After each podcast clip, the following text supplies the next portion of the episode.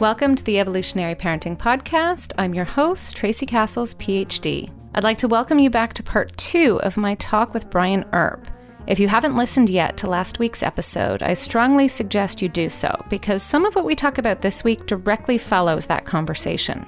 Now, moving on from the discussion of health risks versus benefits of male infant circumcision, this week we turn towards the social elephant in the room, namely the gender debate on circumcision, as well as more emotional issues such as the defensiveness of parents and the struggles for some men to feel heard on the issue. I hope this conversation may also provide a means for families or individuals struggling to find a way to open up and feel heard. It's up to all of us to listen when people share their story. So, without further ado, let's get started. I am very excited to have back with me today Brian Earp. If you did not listen last week, I would please urge you to do so first, or at least as well as listening to today. But for those of you that don't know, Brian is an American bioethicist, philosopher, and interdisciplinary researcher. He's currently the Associate Director of the Yale Hastings Program in Ethics and Health Policy at Yale University in the Hastings Center, as well as a research fellow at the Oxford Uehiro Center Center for Practical Ethics. Brian, thank you for coming back to try to finish this conversation that I'm not even certain we'll even get to finish, will we? Yeah, well, thanks for having me back. Yeah, a lot of issues are raised. Who knows what we'll get through today, but we'll do our best. Exactly. All right. So, you know, last week we talked a lot about the health implications with uh, the benefits, the risk questions as it pertained to male circumcision. And there was one issue that I kind of had separated out in my mind last week, but I think really is relevant to that benefit risk ratio. And that's the issue of pain. Maybe it's just me, but I feel that pain in and of itself should be considered a risk, particularly when we're talking about it with neonates is it ever considered part of the risks for the procedure? I mean, in the, in the literature? I think it is counted as a negative uh, aspect of circumcision. The risk, if you want to interpret that as how likely is pain to occur, it's going to occur to some extent. Then the question is just how much and when and at what part of the operation or the recovery period. So let me spell some of those things out. First of all, until the 1980s or the late 1980s, the common view within medicine was that neonates didn't feel pain. And there are various reasons for this, partly because neonates don't express their experiences of pain in exactly the same way as adults do. So, in order to make these kinds of inferences, you have to collect a lot of data like cortisol levels and you have to look at brain activity. And they just weren't doing those studies. And they also had a kind of mythology, which is they thought, well, if the baby's going to get through the birth canal, that itself would be pretty painful. So maybe it's built up some some way of not feeling pain until later later on but anyway, it's now it's now the consensus among pain experts that infants, if anything, experience pain by all the measures that you can do to infer pain in anyone, at least as acutely as adults do, and perhaps more acutely, because they haven't yet had this trimming of their um, neural pain uh, receptors, where basically there's this kind of spreading pain sensation that hasn't hasn't got um, finely tuned yet, because they're still developing those um, those settings of of how they interpret pain. So Okay, and then in terms of, of what's going on during the surgery, some physicians uh, still don't use really any anesthesia. They, especially older physicians. The younger physicians typically will, but the older physicians who were raised back in the day where they thought that ba- babies didn't feel pain, their view is often, well, listen, it's kind of a hassle. I've got a bunch of these to do in a day. Sometimes they're kind of lining them up in a conveyor belt fashion because they go through and they, they try to get it all done efficiently. And so they, they figure, you know, yeah, it'll be very painful for the baby, but it, it you know won't last that long. And, it, and if I have to do all the business of putting in a nerve block and trying to do all this stuff, that'll just extend the procedure. So let's just get this done quickly. Um, also, in a ritual setting, traditionally, like in a Jewish bris, for example, the baby will get a like a ceremonial drop of wine on their tongue or something like that, but it, there's effectively no pain control if it's done in the traditional way. So some babies are experiencing the full pain all the time, all the way through, and we have every reason to think that it's um, extremely painful. So cortisol levels spike to the level of like, you know, torture. I mean, it's it's really very painful if you don't have anesthetic. Then let's suppose that you're in the subset of cases where anesthetic is used. Well, there's different ways of doing this. The most effective form is something called a dorsal penile nerve block, where you have to inject a needle into the base of the penis and administer this um, anesthetic. The needle itself is painful. Then it takes uh, some time for the, the anesthetic to set in, and some doctors don't wait the full time. So they kind of start the operation while the anesthetic is still setting in. And so that can be very painful. Also, the anesthetic uh, has a failure rate. It's not always effective. So some subset of uh, babies who even have this anesthetic will still feel the full uh, experience of pain. Other doctors use less effective pain control. They use a topical thing like a what's called an EMLA cream. It's kind of like lidocaine. Um, and that's that's not as effective. Pain still occurs. And then the final thing is there's the whole healing period. So once the surgery is over and there's no such thing as a pain-free circumcision, there's going to be some amount of pain in that. Then the, the baby's got a wound now that's going to be in in a diaper for you know some weeks while it's healing, and so they'll have urine and feces that are affecting the wound, and also they can't always just ask for more Tylenol or paracetamol or whatever. You you have to infer that they're in pain, and so they may be experiencing pain, and you're not administering the right kind of medicines to them. One more final thing here is that there's some preliminary evidence that early exposure to paracetamol is linked to neurodevelopmental problems. And so you should really be avoiding painful experiences in children because you don't want to be, have to give them drugs. but if you don't give them drugs, then you just have the effects of the pain. And pain itself is bad for the neurodevelopment uh, children. And so there's some evidence, for example, that early painful experiences can have implications, you know, months or years later for the pain thresholds that infants have. So this is a big issue. Um, it's hard to study pain in infants, but fortunately, there's some scientists who have really made their careers focusing on this. And um, the, the consensus is that all unnecessary painful experiences in infancy should be avoided um, because of the potential adverse consequences for neurodevelopment. And ironically, even the American Academy of Pediatrics panel on pain control makes this recommendation. They say you should avoid all medically unnecessary surgeries in infancy. But then their separate panel over on circumcision says, well, I don't know, yeah, maybe there's some benefits, maybe there's some risks, but it's probably okay. It's a parental choice. And it's like, y'all should talk to each other. Like, this is definitely medically unnecessary. You're, you know, it's, and it, again, it's not like, um, you're administering a vaccine or something where you have a pinprick for a few moments. It's like a surgery. It's a tissue yeah. removing surgery. So it's very painful. I want to make clear for people listening when we talk about the experience of pain, most of the research on this is done on NICU babies because they do have to experience medically necessary painful experiences. And so we actually have a wealth of research looking at these long term outcomes and the exposure to pain. And of course, like all things, there's no guarantee. It's not saying if you're exposed to pain, XYZ will happen. You will have a neurodevelopmental disorder or struggle or difference, but that the risk is much, much higher than in a general population or even in a child that doesn't have to undergo such procedures. And it's, you know, you said up till the 80s it wasn't, but I'm just thinking back, I thought it was 96 was the paper that came out looking at comparing pain relief in Canada during male circumcision, which found, it, it, I want to mention it because at that time, it was common not to use anything. And they had to stop that branch of the study that examined the nothing because the measures of cortisol, heart rate reactivity, et cetera, of stress found that these babies were under intense stress for. But one of the things that I always hear so we know from a physiological perspective, it's stressful.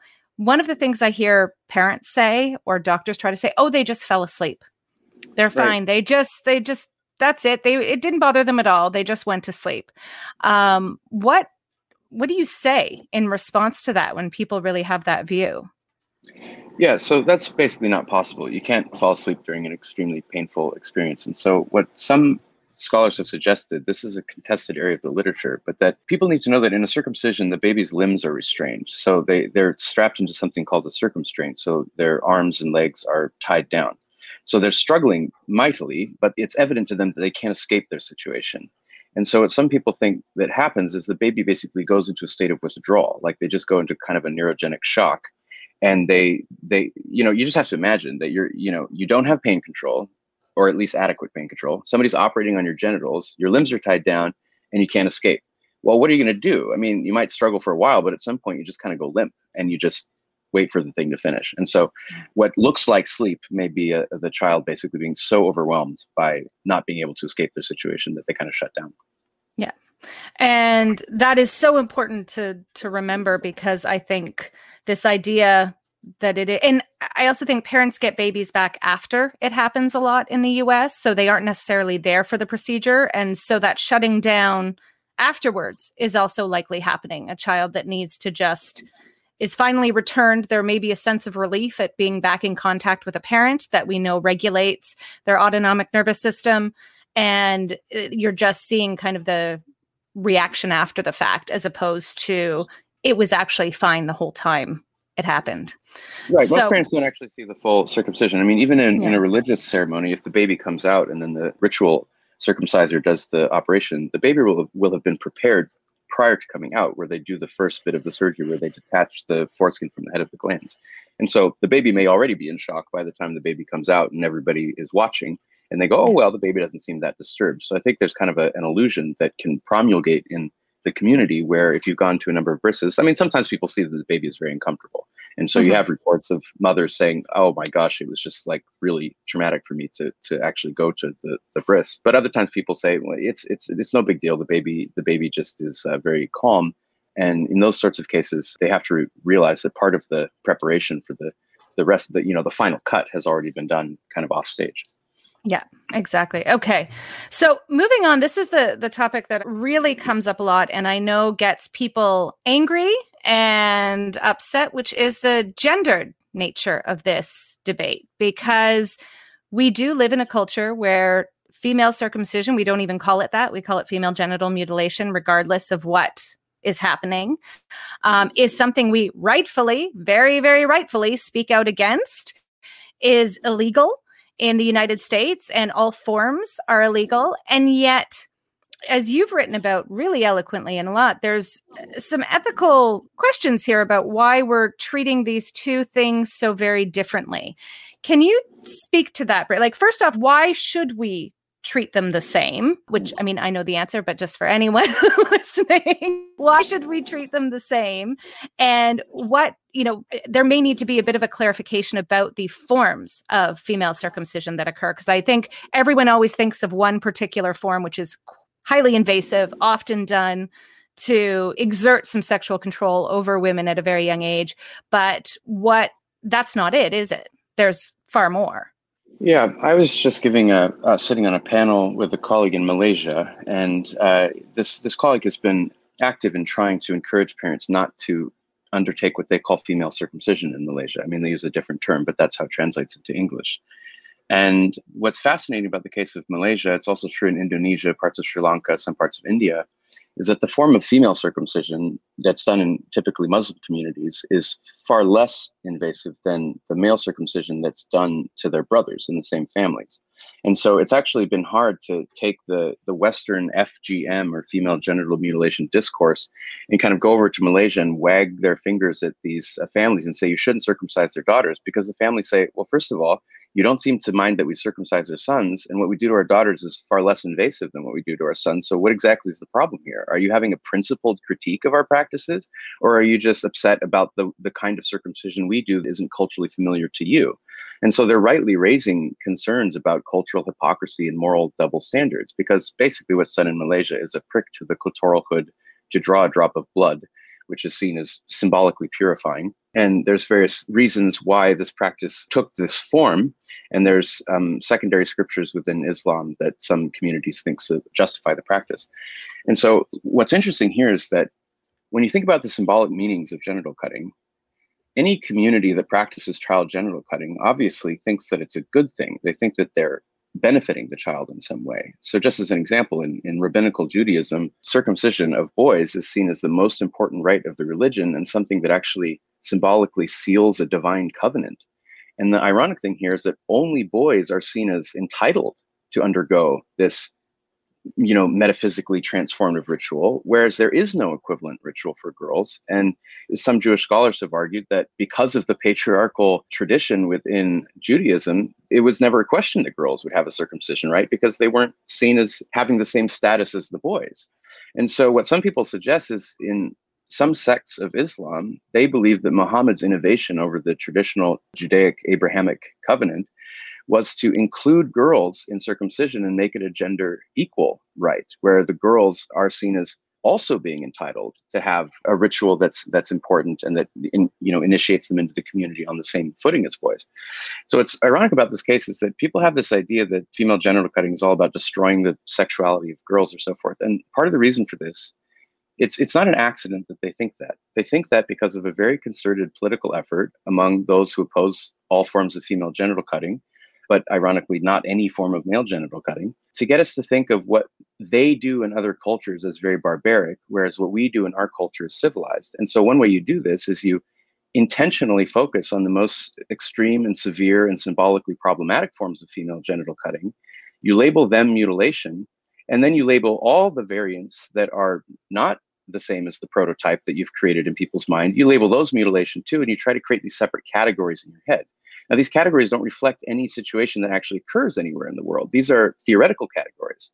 So when you hear female genital mutilation, you're not hearing what like anthropologists actually study in different cultures where they look at a very wide range of practices. The World Health Organization like typology of, of FGM refers to like a dozen or more different procedures and it just calls them all the same thing. But you know, this is like anyone who knows anything about labeling theory knows how this works. If you collapse a bunch of distinctions and you call everything by the worst sounding name you can think of, then you encourage people to come up with a stereotype in their mind that causes them to have a blanket judgment toward the practices of other groups so that it can make them feel good about their own practices which this labeling thing was specifically done to distinguish female circumcision from male circumcision. I mean, up until like the 90s, the WHO called it female circumcision because that's what it's called in the local communities. local communities see these things as equivalent. But then the World Health Organization said, well, shoot, if people think that these are similar to male circumcision, which we don't have a problem with because that's something that many of us literally in the World Health Organization practice in our own families, uh, then they might be critical of male circumcision, which we don't want because we're not human rights abusers. It's only those brown people in other countries who are human rights abusers.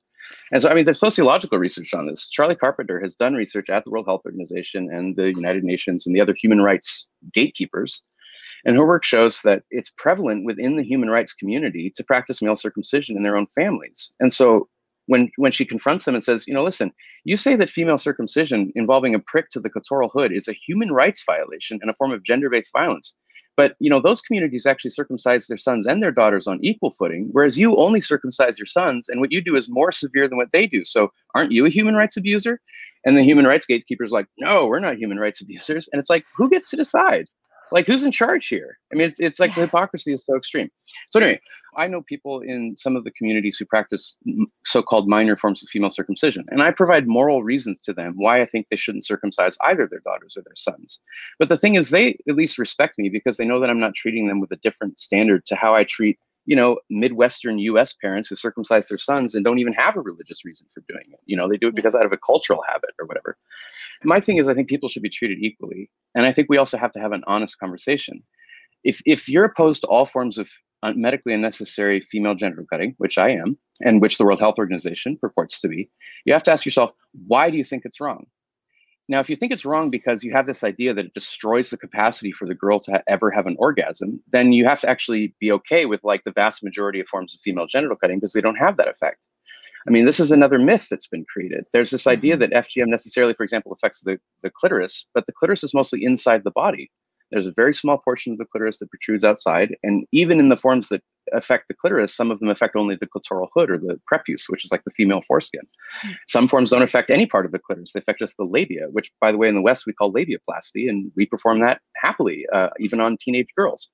So basically, there's just there's no there's no consistent explanation for why all the things that non-Western brown people do to their girls are categorically human rights violations the things they do to their sons in the same communities are not human rights violations, even if they're more severe. And then what we do in the West is definitely not human rights violation because we get to decide what a human rights violation is. So I, I think that the thing is wrong because you're concentrating risk on a part of the body that a person quite rationally would not want to have any sharp object brought to that part of their body unless they accept trade offs. So the thing is like, if I'm going to do a needle prick to your clitoral hood and you're an infant, it's not like that's a zero risk procedure. I mean, the hmm. implement can slip, there might be an infection, it might be that I actually do cause nerve damage that affects you the rest of your life. And you might grow up to not necessarily identify with your community's religious beliefs. And then you th- then you reflect on this. And you know, many many women in these communities do say this. They say, you know, I grew up, I read I read about what exactly this so-called female circumcision is. I realized that that happened to me when I was younger. Some of them are seven or eight years old, so they really do remember it. And it was really unpleasant and it hurt. And I don't like that that was done to me because I don't accept that risk as something that's worth this supposed religious benefit. I would prefer to hmm. just practice my, you know, religious beliefs or be a part of my community without having any sharp objects taken toward my genitals. Thank you very much. Yeah. And so people want to try to minimize and trivialize even the ritual nicking, as it's called, and I don't do that either. I think it is a serious concern. But the point is, it's it's not it's certainly not more of a concern than male circumcision in terms of physical invasiveness because it's not even close. I mean, male circumcision removes like a third of the skin system of the penis, and this involves a drop of blood. So if the World Health Organization wants to say that that's a human rights violation, it has got to get its house in order and make up its mind about what it thinks is the basis of the rights violation. And for me, it's the non-consensual interference with a, a person's private sexual anatomy when there's no relevant medical emergency to, to justify that. And if that's true, then all medically unnecessary genital cutting of non-consenting persons should be seen as a problem, not just the ones that are culturally unfamiliar to the gatekeepers of the United Nations. It's amazing to me. It comes back to what we talked about last week with the intersection with race and racism, which really yeah. seems to come through in spades in this debate. There's, I mean, obviously the sexism that I had honestly never even realized because I'm not a scholar on anything religious. I tend to stay out of religious discussion because my knowledge is, you know, that big. I had no idea that it was Muhammad supposedly opening it up in a more gendered neutral or or equality basis to bring that in which adds a layer of patriarchy to it all that is my brain is processing right now but about that is that you know nobody knows for sure the, the, symbolic meanings of genital cutting change over time and it's part of the stories that cultures tell to themselves about why they do things. I mean even in the united states we've had a, we've had a changing narrative because when circumcision started here it was seen as obvious that it had a dulling effect on sexual sensitivity, and that was seen as a positive thing because, of course, you're going to um, discourage children from masturbating, which was morally bad and medically bad. That was the thought at the time. And then in the 1960s, the sexual revolution happens, and people think, oh, well, maybe sexual pleasure isn't so bad. And suddenly you see all those excuses dropping out of the medical literature. Now they say, oh, no, it's not sexually harmful. It's actually somehow sexually neutral or positive and it's like it's just part of the narrative that that the culture tells itself. So in islam you know different sects have different reasons as to why they say they do it. Sometimes they'll say it is to quiet the sexual impulses of the girl or to encourage her to be sexually modest and so forth. And you know i've written articles suggesting that there shouldn't be an asymmetrical concern for female chastity and virginity. But of course lots of cultures have an idea that sexual modesty or sexual restraint is a virtue that just like unfettered pleasure isn't necessarily the only value and in societies that happen to practice genital cutting, these two ideas sometimes become symbolically linked. But if you want to say, like, is female genital cutting for controlling in some sort of negative way the sexuality of girls, you have to first ask yourself, well, what's the expectation for boys in that culture? Because often the boys will also be expected to practice sexual modesty. And second of all, what's the relationship between cultures? So pretty much every culture in the world could be described as patriarchal to some extent, especially if that means like men have greater power in the political sphere. And the thing is that most of those cultures don't practice any form of genital cutting, or they practice only male genital cutting.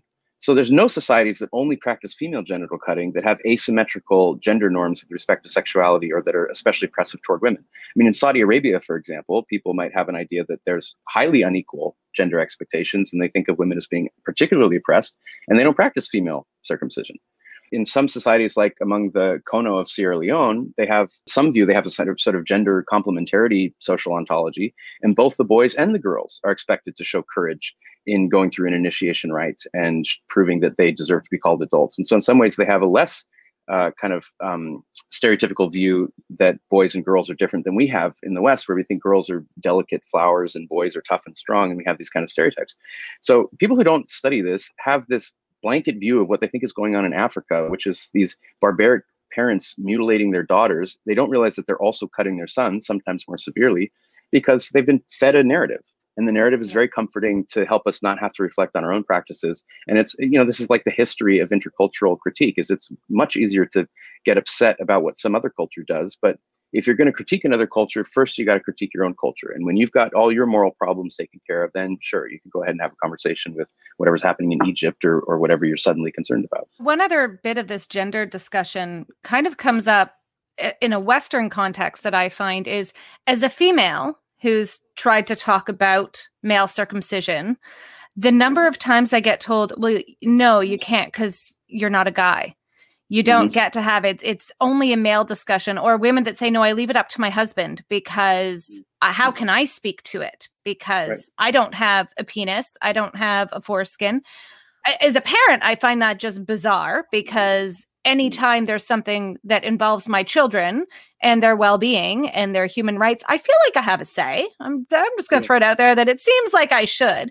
But right. where did that gendered is that just part of our culture or do we see that cross-culturally where these decisions about circumcision male or female seem to run along sex lines? I think it's it might be part of just the difficulty in having certain conversations. So let's say that the thought comes up. I mean, sometimes it doesn't come up until after you've had the kid, and then the nurse comes up and says, "Hey, are we going to go ahead and do a circumcision?" And you're like, "Uh, I don't know. I hadn't thought about it." But suppose that you have thought about it, and you're trying to decide what you're going to do. You might think, well, if I if I raise some questions here and say my husband's been circumcised, if I say, wait, are we sure we should do this? Like, I don't know. I'm not so sure it's a good idea. Do we need to do a genital surgery on our son? Well, now I'm going to be raising some stuff that might be an issue with my husband because he's going to have to reflect on, well, wait a minute, what happened to me? Are you saying it's not necessary? But I'm missing part of my penis, and I thought that was for good reasons. So, you know, all of a sudden now you're you're forcing somebody to reflect on what happened to them.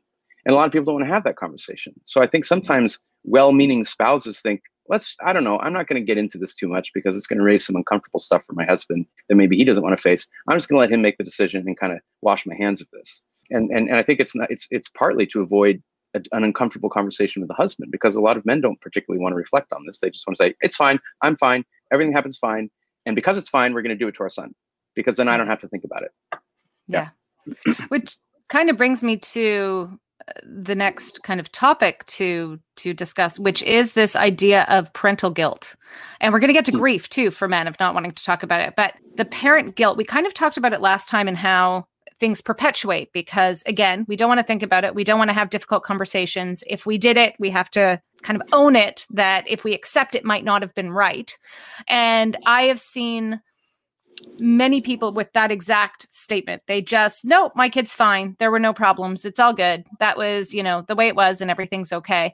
But i have had some families that i've witnessed they had shifted their perspective over time on what had happened and the guilt that they felt upon realizing that they would have done differently thinking about the conversations they have to have with their sons about why they did what they did and why it was wrong and to go it was i mean it's intense There yeah. is such a degree of guilt and there's no support for them through it because they try to bring it up and in a culture where it's still common you almost get oh i don't know what your problem is. They're fine. They're just going to be like everyone else. Why are you even worried about it?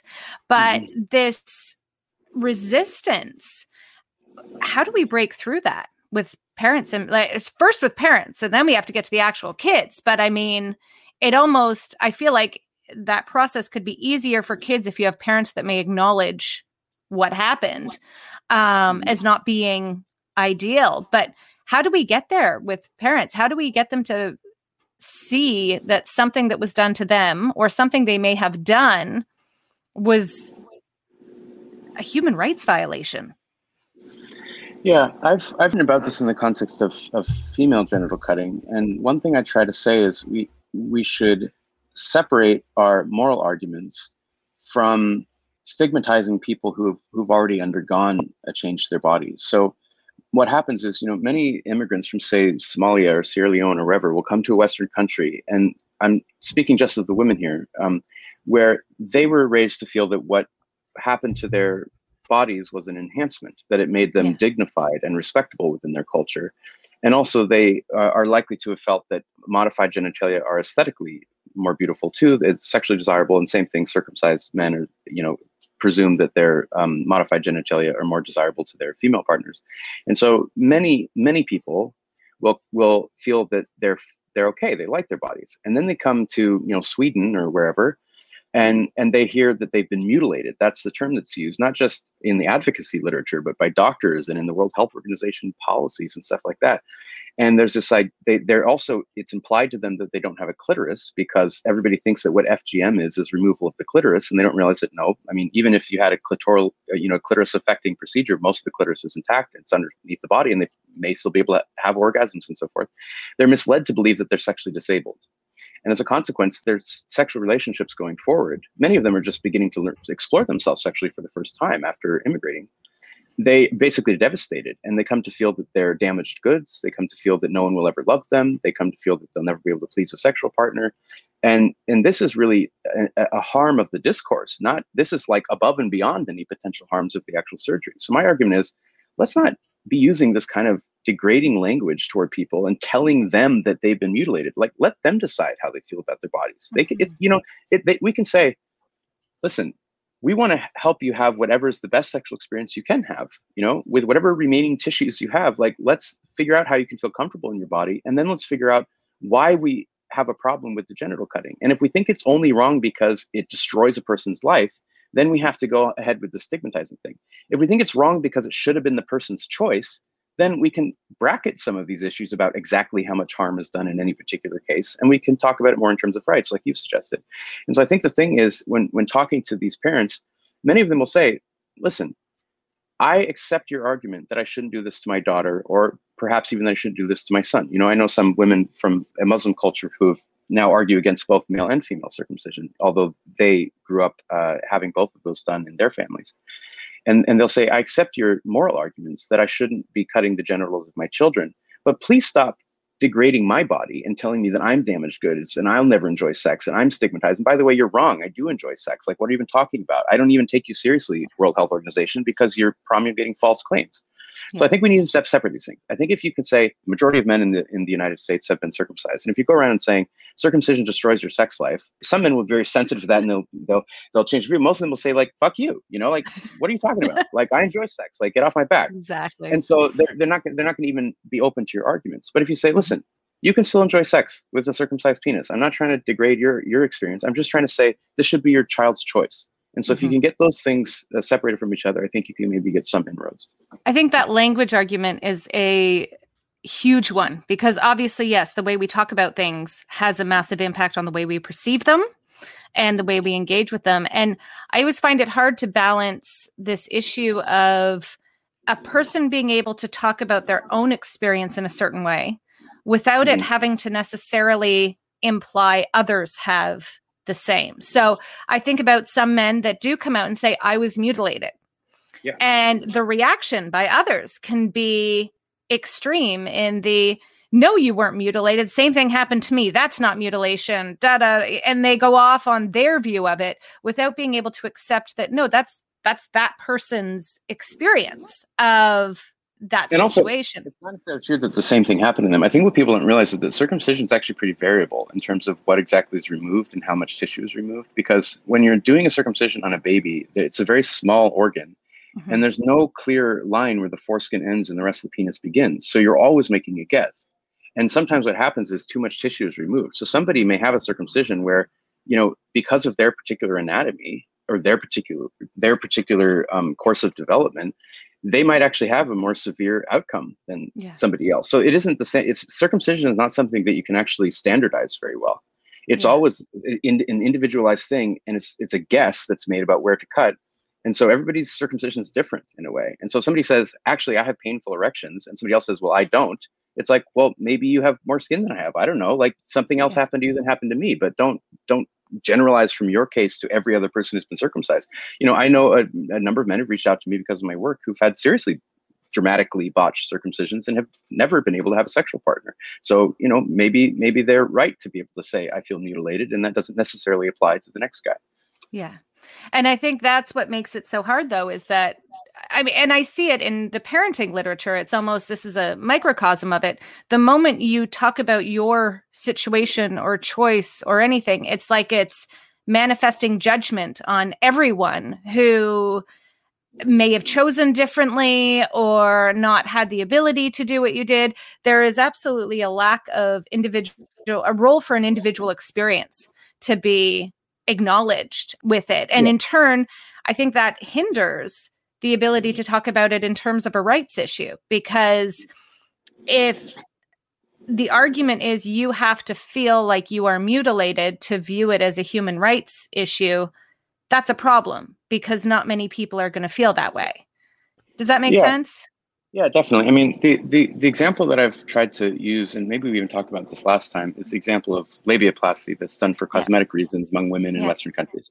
So the thing is, if I go to a surgeon as an adult, informed person, and maybe I've been swayed by problematic norms that are trying to make me feel uncomfortable with my unmodified genitalia, that's likely to be true. I mean, plastic surgeons make money off of making women feel insecure about their bodies. So that's certainly a consideration. It's not like a free choice that's totally uninformed by these these problematic um, forces. But nevertheless, let's say that all things considered, you just I don't know, you think it would look better, you feel more comfortable in your body, whatever.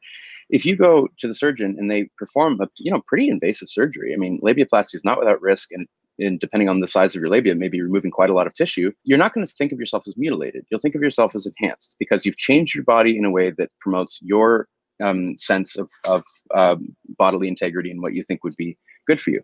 But if somebody came and just performed a labiaplasty on you without your consent and you rather liked your labia because they're sexually sensitive and they can be played with and they're you know they're you maybe think they look nice and you know somebody goes ahead and they cuts off all that tissue from your body you're right to say whoa you've mutilated me like mm-hmm. you changed my body in a way i didn't want and so the issue is if imagine performing a labiaplasty on an infant girl how do you know that's something she would have wanted or not?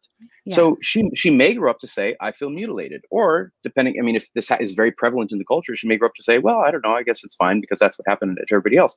But you don't know how the person's going to feel about their body. This is the other thing too. Is just like you say, people want there to be one rule that applies to everybody, where either everybody's mutilated or everybody's enhanced, and you know we just have to have one thing here. And it's like the point is it should be the person's choice because yeah. it's actually highly individual how people feel about their bodies. It's individual how people's bodies are.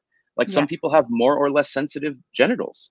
Some yeah. people need all the tissue they can get. Some people are, you know, happy to have changes to their bodies and they're willing to tolerate the risk. But you don't know any of that stuff when the person's a baby. And so it's it's not about everybody having the same experience. It's about everybody having the choice to decide what their experience is going to be. And, you know, I remember reading a case and I wish I could remember her name. I feel appalled that I don't, but she's a researcher in the US and actually went back to, I think it was Sierra Leone, to get a female circumcision when she was older. And yeah. wrote an article about how this was the greatest thing she'd done because she had been so sensitive before that sex had been quite uncomfortable.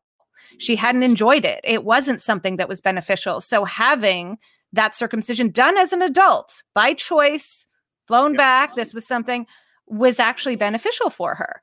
Uh, but again, Uh, you know, not for me, but if that works for you, that's that's your choice to be able to undergo it. But yet, even as an adult, it would be illegal for her to do that type of ritualistic ceremony in a North American setting.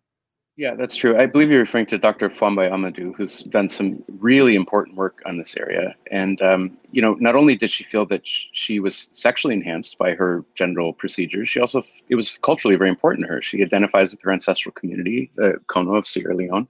And so, you know, she could say, I'm willing to do this thing because it's meaningful to me. I, I know at least something of what I'm signing up for, and I make this choice. We have a mutual colleague named Richard Shweder who is at the University of Chicago, and he he tells the story of a man that he met in Kenya uh, when he was uh, doing some anthropological research there, and uh, he says, you know, he he's, he's part of what he studies is genital cutting of both boys and girls, and so he says to the man, you know, were you circumcised? Tell me about it.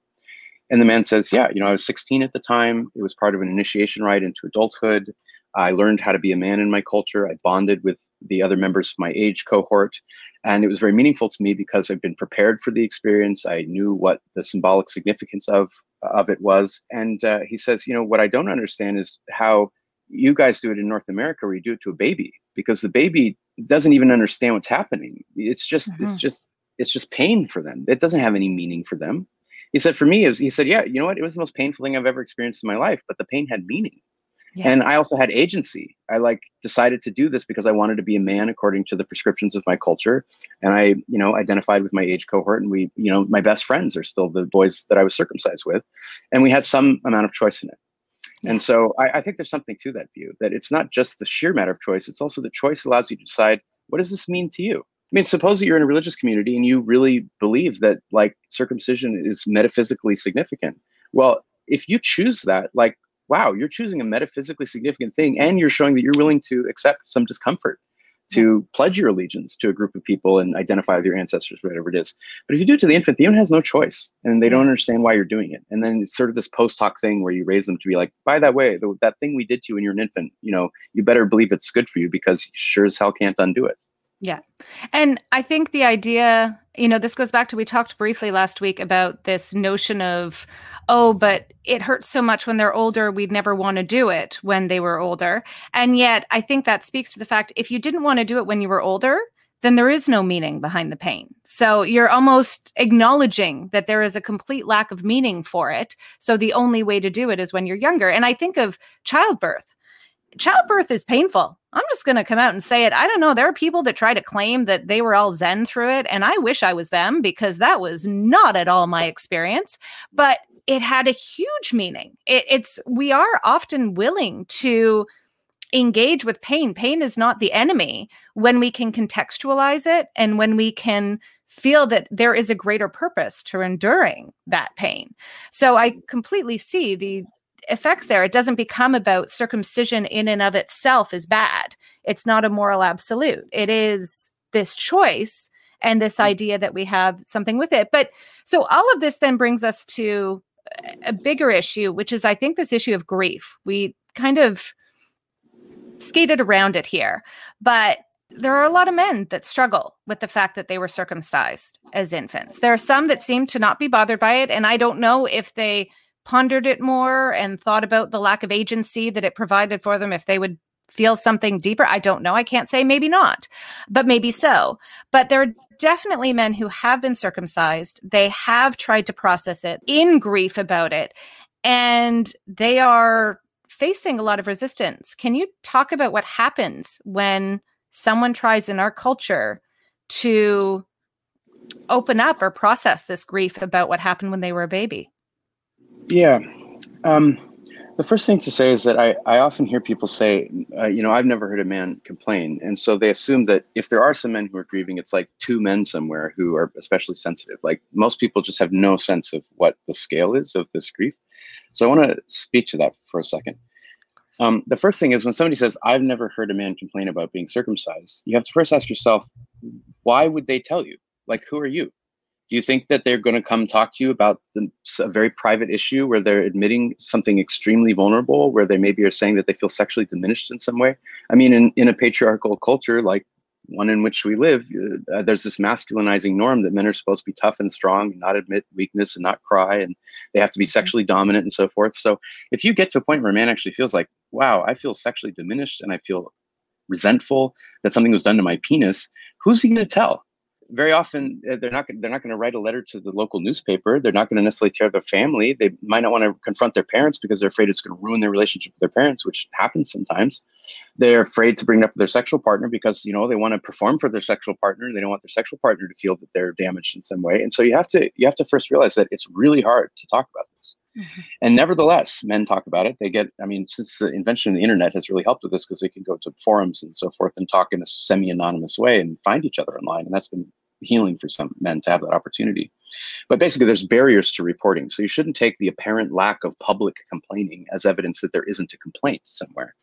But nevertheless, there's lots of evidence that men are complaining. So there's some nationally representative surveys in the United States that suggest at least 10% of men wish that they hadn't been circumcised. And if you realize that there's like more than a million circumcisions done every year, uh, and the size of the United States population, that means that there's you know millions, several millions of men who are resentful about having been circumcised. It's not like a handful, it's millions.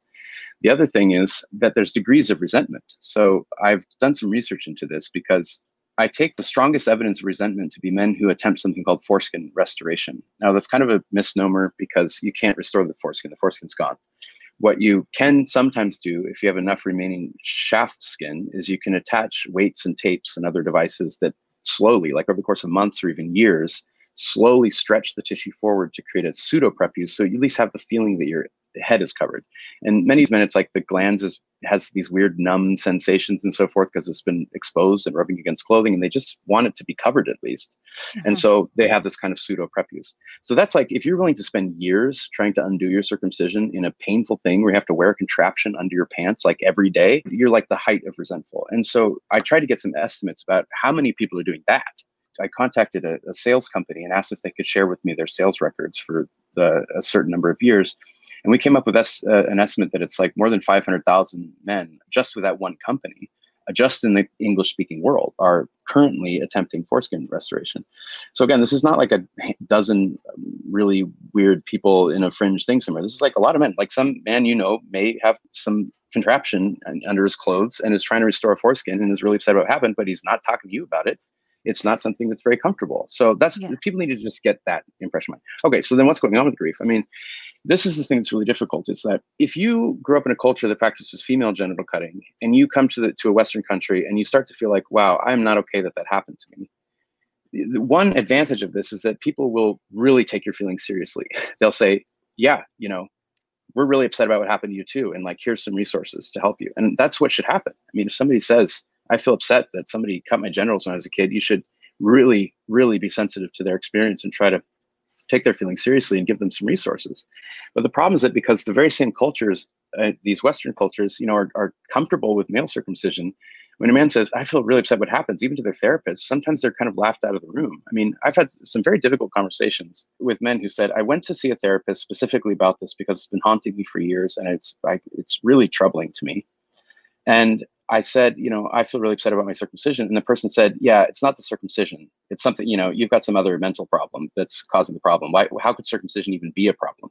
And it's like, whoa, you have somebody who's so culturally brainwashed that they can't even fathom why an involuntary genital surgery would be something a person might be upset about. It's like, you have to be pretty far off like common moral intuitions to, to actually not even be able to conceive that a person could be legitimately concerned about having had part of their penis removed. It's like, whoa, what do you not understand about what a circumcision is?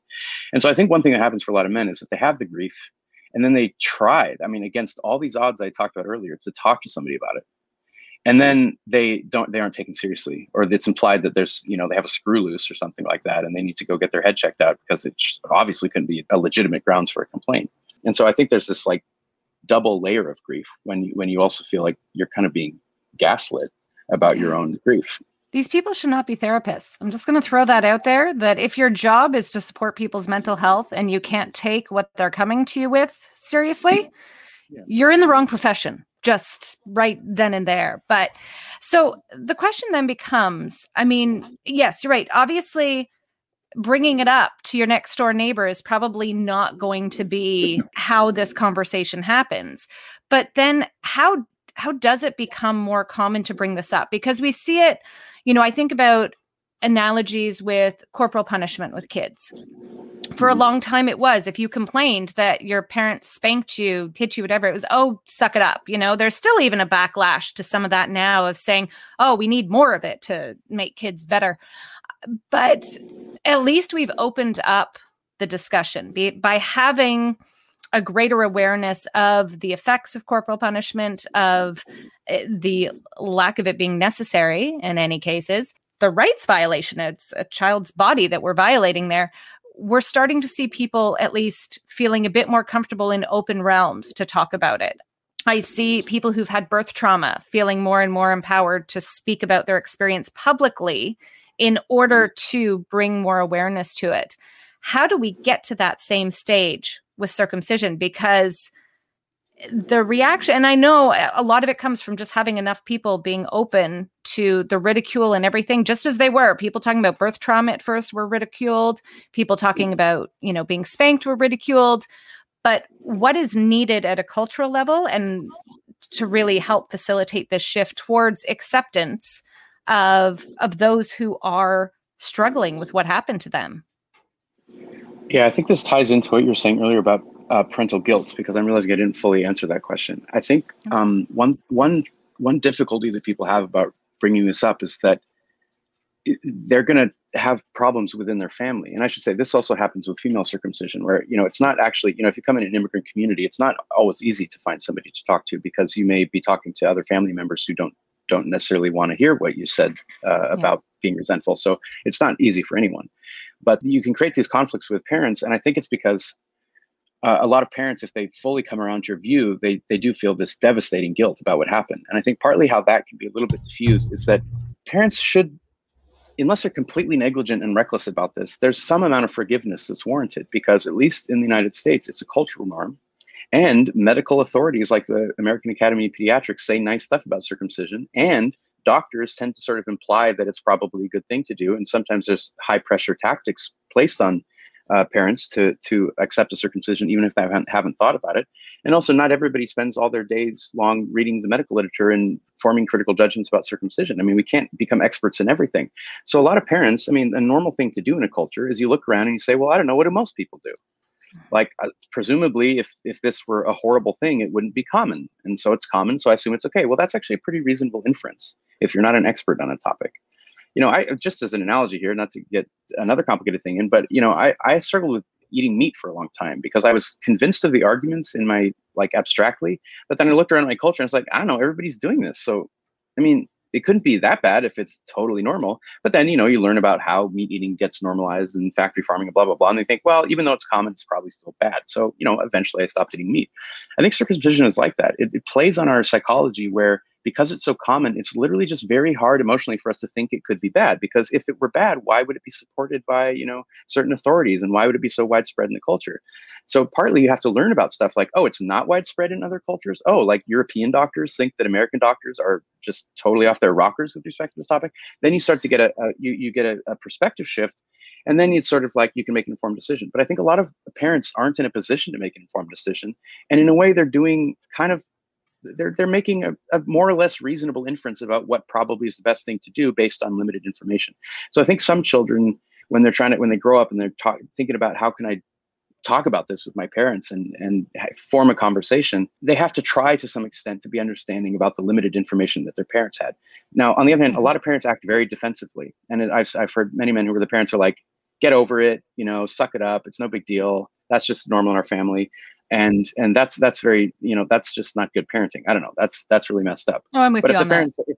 if the parent says i'm you know listen i didn't know about any of this stuff and wow i'm i've got a shock to my system and i'm having going through all sorts of guilt here and i you know i'm just like horrified that i didn't even know this was controversial you know you have to have some forgiveness and some grace for the parent as well because parents are trying to do their best for their children for the most mm-hmm. part. And the, the, the cards are stacked against good decision making in the united states because it's a cultural habit and to some extent in canada as well. Yeah. It's i think that defensiveness you speak about is a big piece because you know like i said i see it even earlier. Just before a child has even said anything about it it comes up in conversation and how dare you judge my parenting and yeah. that is not you know somewhere and I, I mean i could go into ages i think a lot of that stems from the fact that somehow as we've reduced support for families, we've put the burden of the idea of the good child solely on the parent. So it's if you are a good parent, your child will be X, Y, Z, and we're not going to offer you any help to navigate that at all. So the pressures on parents are actually quite intense in our culture as we think about it. But it is that defensiveness that I can see just causing so many problems as it comes through. Because if you do try to open up vulnerably, that's going to be hard. I think an added layer here is that we also live in a culture where anything sexual is something we don't talk about. Sexual yeah. discussions are very hard. Families, you know, they don't want schools talking about sex. Families don't talk about sex. We don't, yeah. you know, it's a push to even get people to use actual proper terminology for sexual mm-hmm. organs amongst kids. And does that play a role? Would it do you think it would be easier if we had these discussions going earlier that because I feel like boys at 13, 14, maybe when they first start noticing if something's different or feels mm. different based on their development, it might be easier to approach a parent at that age than hitting 20, 25. It's been mm. this kind of elephant in the room for so long. How do yeah. you then approach it? Like, is it, is this sexuality kind of intertwined with this?